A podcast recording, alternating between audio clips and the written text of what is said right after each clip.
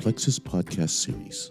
Today, our very own Brad Johnson and Dr. John Hall sit down with the president of the University of Maryland Global Campus, Dr. Gregory Fowler, to discuss his thoughts on higher education for students, what is student success, and how UMGC is positioning students for the future while meeting the students' needs around the world.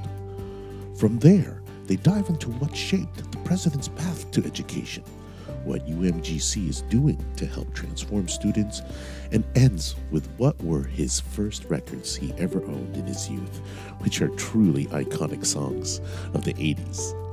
Thank you so much for listening. Please be sure to subscribe and share. Hello, everybody. This is Brad Johnson, and welcome to the Plexuss Podcast Series. Uh, today, I am so excited to have Dr. Gregory Fowler, the president of the University of Maryland Global Campus. Greg, how are you doing today? I'm doing great. How are things with you?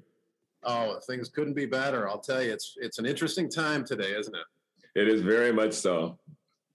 So let's go ahead and start off. Um, I'd love to get your take on the recent acquisition so 2U acquired edX, and I'd love to get your thoughts on how you see that impacting education, um, possibly impacting um, UMGC. So, um, first of all, I think that what you see both with the rise of companies like Coursera um, and the work that 2U edX are all doing is you're seeing a different need and a different model of higher education learning experiences. And what you begin to find is that the popularity of those things are once again, they're meeting students where they are. Um, and for many of those students, what they're looking for is a clearly defined set of what I call KSADs, knowledge, skills, abilities, and dispositions um, that give them some leg up in whatever they're trying to do. Most of them, of course, are trying to either get a new job, uh, change jobs, uh, get a raise, or get a promotion but they aren't necessarily looking for what we have seen as a sort of holistic credential that was a degree, even an associate's degree anymore. So um, I think that with a Coursera and an edX, um, they allow some of that um, ability to happen in very short order um, for people who are trying to get them. You see the merger of those as once again the need for, in many of these cases, to create a functional business model that's going to go along with the work and the, the demand in these types of areas. So a lot of this work with edX has certainly been in the nonprofit space. And what you begin to see are some of the institutions that were tied to that work um, having some concerns about that. Um, I feel really that what we've got to really be most focused on is what's the right thing to do for the student regardless of where that learning experience is coming from. So what we'll be keeping an eye on is how do we see edX and Coursera mirroring the needs and demand that the students will have moving forward. And if that helps, then I think that it'll be a success. If that's not what's at the forefront of it, then you begin to have bigger challenges in front of you. But the immediate conversation, I think, really has to be around what's the right thing to do for the student and are they fulfilling a demand that others, for any number of reasons, have not successfully fulfilled in the past. Well, and, and you bring up a, a, really good point about uh, you know what's in it for the student. How do how do you define student success? So um, I say to this team, uh, there, there are sort of two big questions, and I just sort of hinted at first of them, which is, are we clear about the knowledge, skills, abilities, and dispositions that we are putting into the learning experiences that we're putting out there for our students? You know, for a very long period of time, higher education has been this sort of black box that um, has not resulted in students always knowing what they are getting. Um, it has been, I don't know why I've got to go to college, but I knew I've got to go to be successful. And you begin to see that playing out in a sort of national conversation around things like what is the value of college? Is college really worth it? Um, and if it were very clear to people what the value add was, if it were very clear what the skills were that they were getting out of it, then I don't think people be asking that question. So I think one of the big challenges for us is to make sure we define success first and foremost by saying here are the knowledge, skills, abilities, dispositions that any given experience that we're talking about um, will provide for a learner who's coming to us for success. The second part of that is answering a very simple question that anytime there is a transaction of sorts, you probably are asking, which is, did I get what I came here for? Um, and this is one of the questions that goes back to the whole idea of being student centered if a student is being able, if a student is coming to us for something, are we clearly able to define how we are giving that to the student? And are we holding ourselves accountable at the end of those experiences for making sure they have that. So I tell my team on a regular basis, whether we're talking a program, whether we're talking a single class session, whether we're talking a chapter in a book, anytime that a student gets into those types of experiences, we need to make sure that we're telling them, here's why what you're doing leads to where you want to go. Um, and at the end of it, being willing to say, did we or did we not do that? And if not, how do we get better at doing that? So success for me is making sure we can do those two things, clearly define what we're trying to do here and answer the question, do we give the students what they came here for? That's great. And so so how how does UMGC put students in the best position for the future, especially considering there's a lot of jobs that may not have even been created yet. So what what does that look like? What do you tell a student um, as far as that's concerned? Well, I, I, certainly think, again, going back to that clear definition of what we are doing and how it matters to them. But I think that the secret for the future success of any institution is it's not going to be rocket science. It's going to be something that we have not always been good at in higher education. And that is we've got to get much better at listening um, and having a much better sense of the user experience, the learner experience, how what we intend to do may or may not be what we're actually doing in the end. So my first job, my job in college was um, I worked at Six Flags for a period of time uh, in, in Atlanta, Georgia, and it was always fascinating to see how they would try to design the park and how they try to you know predict how people were going to act. Do we put the roller coaster here? Do we put the new restaurant over here? And if we put it here, what are people going to do? And of course, the minute the gates open, people do exactly what you didn't think they were going to do. Um, and what that gave the opportunity for the uh, Six Flags to do was say, how are students or how are how are our guests in the park at the time, how are they responding? Um, are they doing those things that we thought? If not, how do we redesign or change our expectations? I think higher education has to get good at doing that having a much better deliberate intentional design for the experiences we're putting in front of people and saying okay if we're scaffolding experiences, you know, stackability is a big thing right now in higher education. Um, if we are stacking these things with the intention that A will lead to B, will ultimately lead to some ultimate goal, is that what's happening? Um, and so one of the things I did recently at uh, my, my previous job was we spent some time in something called the user experience lab where we basically sat down with the learner experience, the navigation in front of them, and said we intended for the student to go here first, there second. We intended for them to be able to answer these questions at this time can they do those things?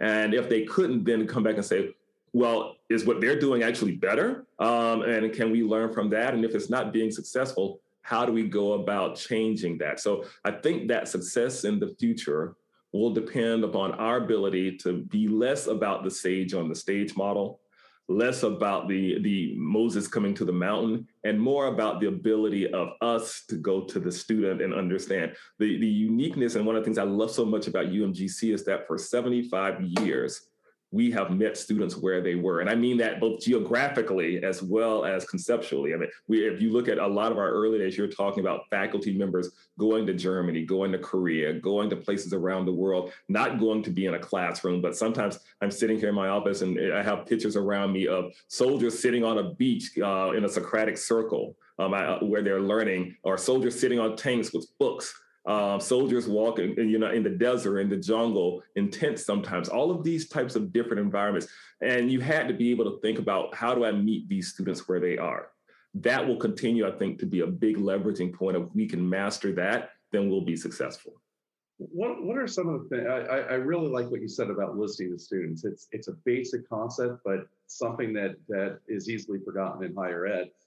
What are some of the things you recently learned um, that that were were kind of fascinating or things you weren't expecting uh, in listening to students? So, so, I think that one of the things we see, and this goes not only to my work here, but before this, I was at the New England Commission for Higher Education, and we were during the early days of the pandemic. Um, we began to hear very much from people the different types of experiences they were trying to craft for students. So when people talk about remote education as opposed to online education, and I'm actually a proponent of that because I'm not a fan of the idea that what people did in March and April of last year was clearly designed experiences. I often compare it to what I say is like trying to learn to swim in the middle of a flood. These people are not going to be Olympic swimmers. They're just trying to keep their heads above water. So a risk mitigation strategy is not a deliberately designed strategy for online. So when you begin to talk to them about the expectations, you begin to hear things like, oh, wait a minute, uh, 20 minute long, 30 minute long videos where we stand in front of the camera and talk to students may not be the most effective way to um, listen to them. As we know, generally speaking, after about eight minutes on any video, um, you're going to run out of the attention span of most people. So, how do I give them little chunks of knowledge?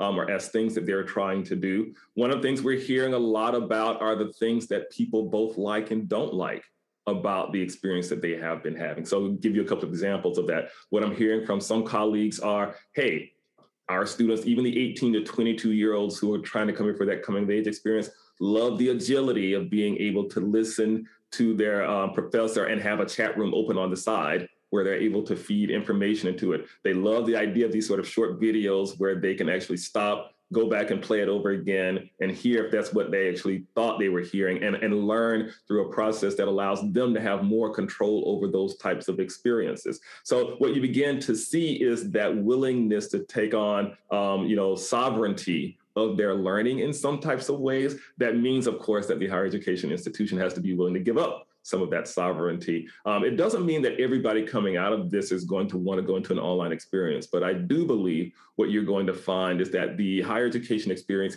is permanently changed in ways that won't let it go back to what it was before. One of the things I talk a lot about is what I call this sort of uh, music comparison of what I think higher education is going through. And for those, I don't know how old you guys are, but when I was younger, we had, of course, uh, phonographs or records that turned into cassettes that then turned into CDs. And people thought, well, CDs is sort of the pinnacle of it. You get this crystal clear sound. Now, now I still, um, having been a DJ for a little period in my life, love the sound of records. But um, you did have that single one size fits all package. Um, but the problem was, and all of you know this if you had Tower Records or you know uh, Media Player, these others.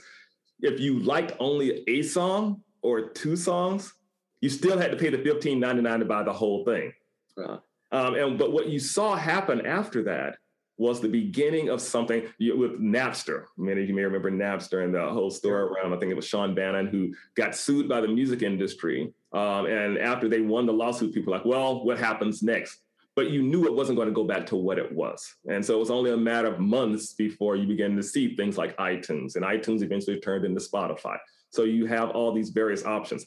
I think that's where higher education is going more and more. So when you talk about an edX or a Coursera, when you talk about some of these other experiences, what you're really talking about is I just want to be able to download the one song, or I want to be able to pair these songs in a way that create the package that I need. Just like you can do a playlist with music and say, this is for the gym, this is for the long drive to my parents' house. With um, with a Coursera or an edX or with these stackable experiences we're looking at in higher education here, you're able to say, don't need all of that, but I need this little thing. And if we've done the job right, what you're going to find is they're going to realize that they're going to need something else eventually. Again, just like you need another playlist uh, for something else, you may come back in three years and say, wait a minute, I had accounting and now I need to do managerial accounting as opposed to financial, um, but I need to do it in stacks. So education adapting to that is really going to be the big piece, I believe. And, and I, I, think you're absolutely right. Um, the interesting thing for me is how does higher education adapt to that? I mean, the music industry, if you told them in the year 2000 that this is, you know, where we're going to be in 2021, um, they would have freaked. Um, yes. And I, I, suspect higher ed is going through that same uh, dilemma. So, how does that get adopted? Um, and do you see it re- really being adopted in a in a way that doesn't involve some significant shakeout um, of the players in higher ed? So I think that what you see is this sort of pandemic forced moment um, will require the adaptation uh, of a number of the tools that you will see. Now, and I, and I want to be very cautious here in how I frame this because I'm not saying that the traditional higher education experience that we're talking about is going to disappear. I know some people think it's the end of the world. I am a firm believer in the 18 to 22 year old coming, coming of age experience will be with us into perpetuity because it serves a particular purpose in society. The question, of course, is what are the various roles and what are the various missions that higher education institutions are trying to serve? And are people good at that? Which ones are good at which things? In the same way that HBCUs, I went to Morehouse, um, serve a specific purpose, in the same way that some of the Ivy League schools serve a particular purpose, tier one research institutions serve a specific purpose. But for that group of people who are trying to educate the uh, adult or non traditional learner, for that group of people who are dealing with 18 to 22 year olds who are trying to look for something that may not be the four year experience, I think more and more what you've got to see is the adaptation of those tools and the evolution of what they believe they are doing. That's really the hard part. I, I mentioned earlier this idea of sovereignty and the willingness of higher education to say, I'm not going to be that one person standing in front of the room giving the lecture, um, but we're going to give more of that power and responsibility to the students. And are we willing to give that up? Are we willing to look into the mirror and see this is really what they're wanting from us? So this is there's a difference between what you may be selling and what people may be buying um, from you. And higher education has not always been good um, at, at, hearing that. My, my mentor and colleague uh, rest his soul clayton christensen talked about disruptive innovation. Um, and Michael Horn, uh, his, his uh, protege, is one of the people who talks about it a lot now. But when they talk about what's the job they're hiring you to do, it's a very different question than what's the job you want to do. Um, and students may be hiring us to do things that are very different than what we think they're doing. And you see that playing out in some of the portfolio of different colleges, what programs they choose to have, which programs they don't choose to have, um, how they teach it, all those types of things. So I think it's going to be um, a two step forward, half step back type of progress for a while for that evolution how do you make sure that a student is is prepared and will be successful as they as they enter um, a degree? I think i go back to that first question of are we starting with listening? Um, most of the reasons that students aren't successful have very little to do with content um, most of the reasons that they don't succeed have to do with life happens. And we see this happening across the board, whether it is, and we certainly see this in the online environment, but I see it even on campuses. The student affairs, the student activities, um, whatever that department is, is often seen as at odds with the academic affairs team, when in fact they're both together symbiotically trying to work towards helping that student be successful when they work right. Um, so I think the first question they have to ask themselves are things like, what are the goals of the student? What motivates the student? And you, begin to see people trying to uh, hear that. The hard part is really adapting to that. It's one thing to say, okay, fundamentally, I recognize that this student is only going to be on campus this amount of time, that this, this is going to be um, the third highest priority that they have after family and work. Um, and so these types of questions and being able to hear the answers to them and then being able to pivot or frame an experience that works for them is going to be the hard part. So to answer this question of how do we determine that, I think we start again by, by listening and understanding what they are telling us about what their priorities are. Um, in many of these cases, students don't know what they don't know. Um, and they are trusting us to give them a lot of the answers but not always knowing what's in that black box that is education. I would I submit when I was teaching that if you um, asked at any given time the 18 year olds who were in my class, why are you here? They are they're there because I was told to be here, not because they know exactly what they're supposed to be getting out of it. And at the end of it, it's like they assume that the credential is um, you know has given them something but they don't always know what it is. And you can see that sometimes when they go and apply for a job and they're getting through the interview and you try to ask them, what do you know? What have you learned? And they can't vocalize it because it has not been explicitly um, told to them. They, they know they got something. They certainly know they got debt, um, so how do we make sure that that's tied to some clear um, thing that they can actually vocalize and move forward with? So it really, again, goes back to tying that conversation to the student and their goals and listening to them and saying, okay, you came here for this. Did we give it to you or not? Um, that that really is the fundamental question that I don't think higher education is often really willing to answer in any other way than saying this is what we're doing because we've been doing it this way for a, a X amount of years. Right. So who who shaped you? I mean, let's talk a little bit about your background and then your path. You know, why why education? Um, you know, and, and who shaped your vocation? Good question. Um, it's I, I, mean, I think we're all the sum of a number of the people who we meet in our lives. But my, my background started with um, uh, in the church, to be absolutely honest with you. Um, and I grew up in a church where we spent a lot of time in church. Um, and when I say a lot of time, I meant sometimes seven days a week. Um, but I, while we were there, I spent a lot of time asking a lot of questions about the things that um, either made sense to me or didn't make sense to me. But I was always taught to, you know, ask questions. Um, about this. And so um, I've been doing that for a long period of time. If we're making this case or if we're making this argument, what does that ultimately mean? Um, that certainly followed me on through when I first started my college career. Right after college, I started my first real job, not Six Flags now, we're talking right, my first real job after that, which was at the National Endowment for the Humanities. And um, that's here in Washington, D.C. And there, the first job I had there was an outreach specialist. Um, and the work we were doing was trying to make voices that had not been heard part of the conversation. How do you go about uh, working with minority populations, rural populations, populations in places that are like tribal reservations in the middle of nowhere, um, and uh, that you say, we want to make sure your voice is part of the conversation. Um, and yes, there are funds out there that are available to make sure that we can preserve the things that you want through the preservation and museums program or that we can do research. Um, but your voice needs to be a part of that conversation that's really stuck with me throughout all of my um, higher education career. And in a lot of ways, it's very much what's at the center of a lot of my thinking about this right now. We're, we're talking about online education, which inherently means you're talking about technology. Um, and technology is not the end all. It's certainly not the with the point of all of this. It's really a vehicle. But if the vehicle um, gets too complex, you end up doing exactly the opposite of some of the things we want to do. So we're talking about diversity, equity, and inclusion.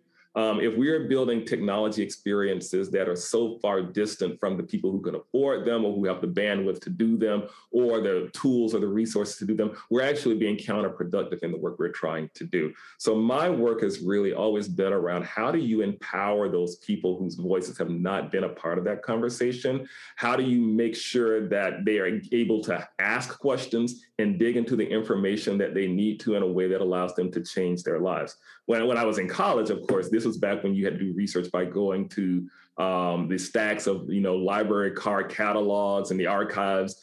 Uh, our problem in higher education today is not a lack of information. That is not our problem. Uh, we have more information than we can do anything with. Our challenge is really to try to help decipher what information is going to shape uh, the reality and the history and the, the things that we are trying to do and how that shapes the democracy or the, whatever community we're trying to live in around the world. So those are some of the big challenges that I think are out there that I'm trying to be a part of. I believe we do those things, then we empower people to impact their lives and their families' lives and the communities around them. So we, have lost uh, we've lost a lot of at-risk and underserved students over the last uh, year and a half specifically with with the pandemic, but it was even going on before that. Mm-hmm. Um, what is your institution doing uh, to try to attract those students back into their educational journey, um, especially with all the loss uh, you know that, that's taken place, and that's especially true with non-traditional students um, and, and underserved populations specifically. Well, I think one of the things we've got to do is have a clear understanding of a number of the factors that have caused students to either not attend at all or to not return to attending um, the experiences that they're trying to have. I, I always start with this. Many of the students who come to us come to us having not been successful elsewhere. In many cases, having not been successful elsewhere multiple times. Um, so they come with all of the anxieties and the fears and the uncertainties at the same time as they are motivated to try to change things for themselves and their families. Um, so being able to have an understanding and the support mechanisms in place that say, again, when you struggle, here's how we are going to be different. So, and to recognize and frame this in a way that does acknowledge that they are going to struggle. Um, I'm a big fan of, we talk a lot about the transformative power of education. Transformation, by definition, means you don't start up where you're planning to end up. And how do we train our systems to say our students aren't where they need to be yet? The people who are interested in us aren't where they need to be yet. So, how do we meet them there and nurture them through this process? The first time that they fail an assignment, what are we going to do? It's one of the questions I ask the faculty on a regular basis. How we respond at that moment may be the big fork in the road that tells whether they succeed or fail here. Um, have we set them up for the fact that we know you're not always going to get perfect grades?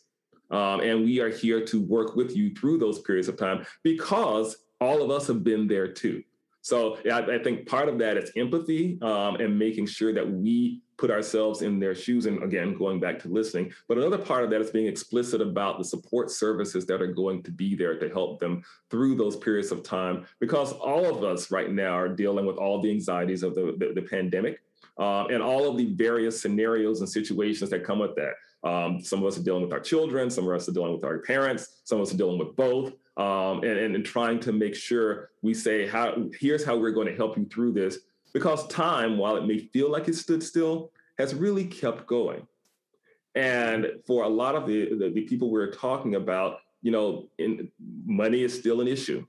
Um, and life is still an issue. And how do we, life has not stopped for them, even though it feels like it's slowed down. So uh, we've got to figure out a way to, to approach that and say, we are going to be here to support you through this next phase. Giving them that type of support at least gives them a starting place. Absolutely. So it's it's July 2031. What where is your institution? What is that key differentiator that that um, makes you different 10 years from now?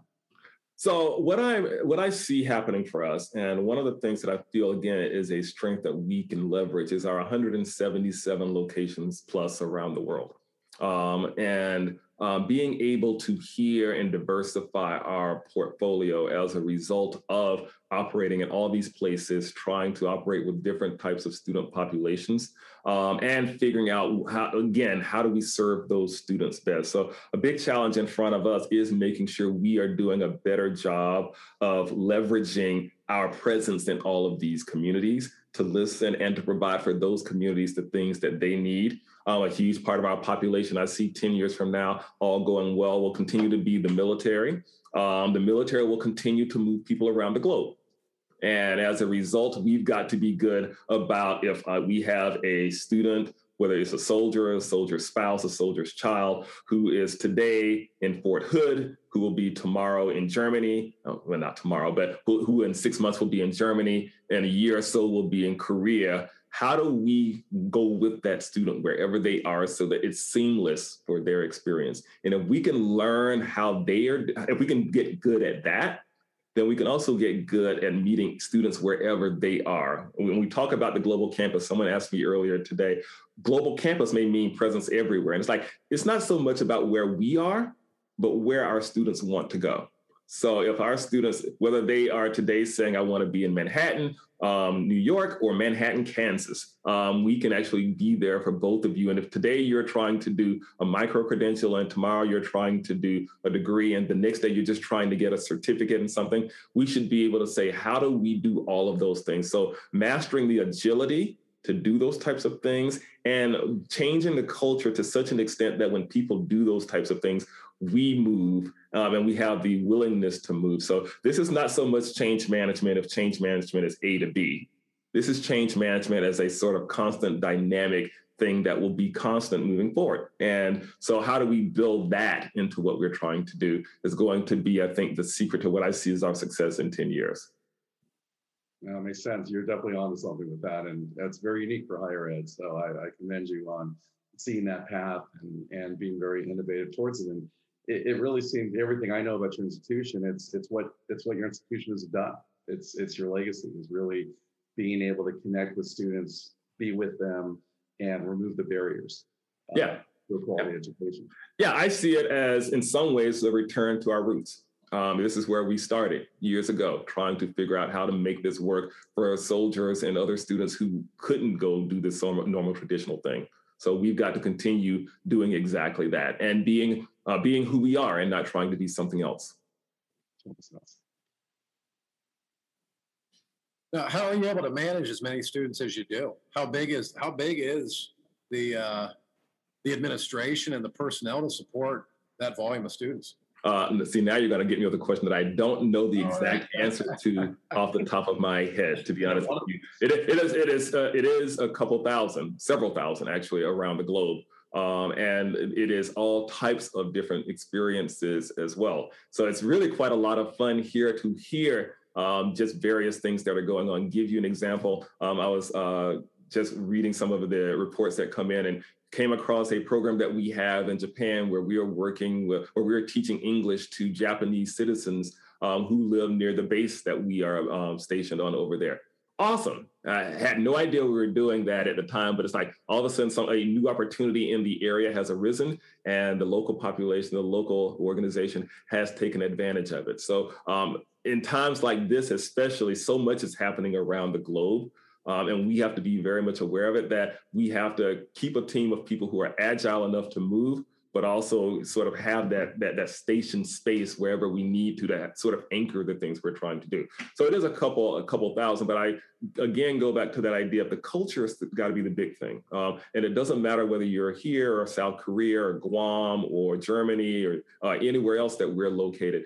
Um, trying to make sure everybody feels that first commitment to meeting students where they are um, and making sure that are we listening and are we learning um, in a way that allows us to adapt and evolve. And it doesn't need to be the same thing everywhere. Um, but it does need to be there are certain consistent truths. And one of them is we start with the student, we end with the student, and everything in between is what's right for the student. What's the biggest change that you made during the pandemic?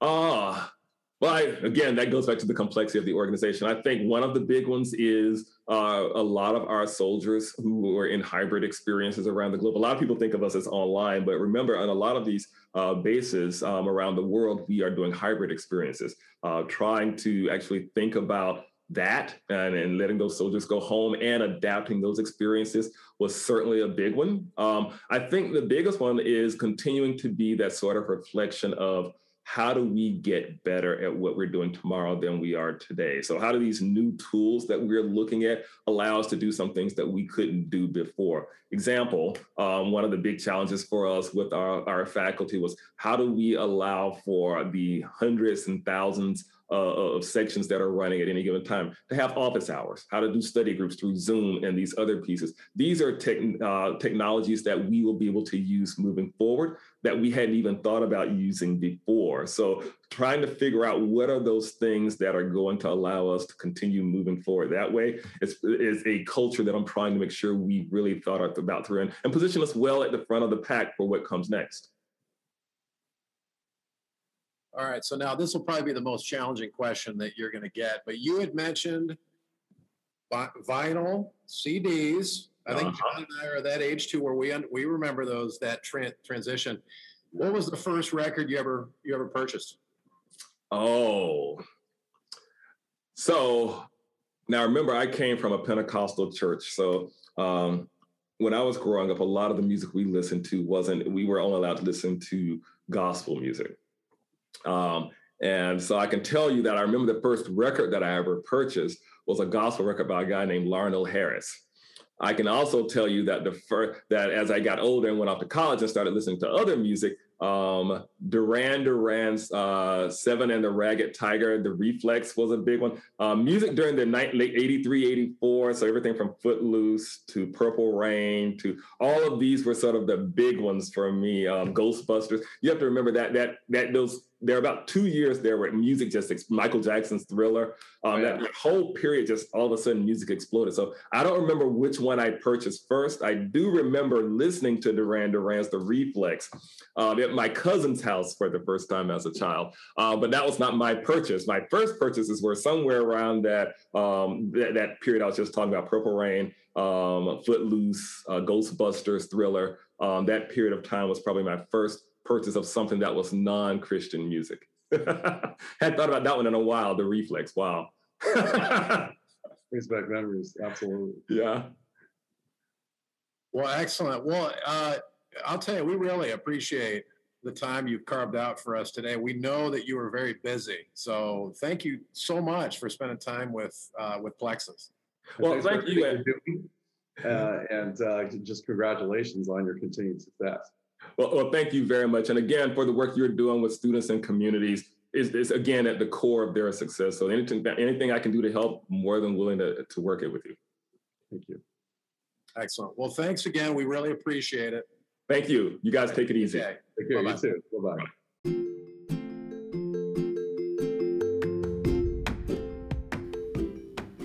We hope you enjoyed today's podcast with the University of Maryland Global Campus. You can also find us on these social media channels on Instagram at Plexussgram, that's P L E X U S S Gram, on Twitter at Plexuss Updates, P L E X U S S Updates, on YouTube at Plexuss Social Media.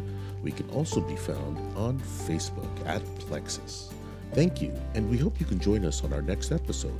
Please remember to subscribe and share within your own network.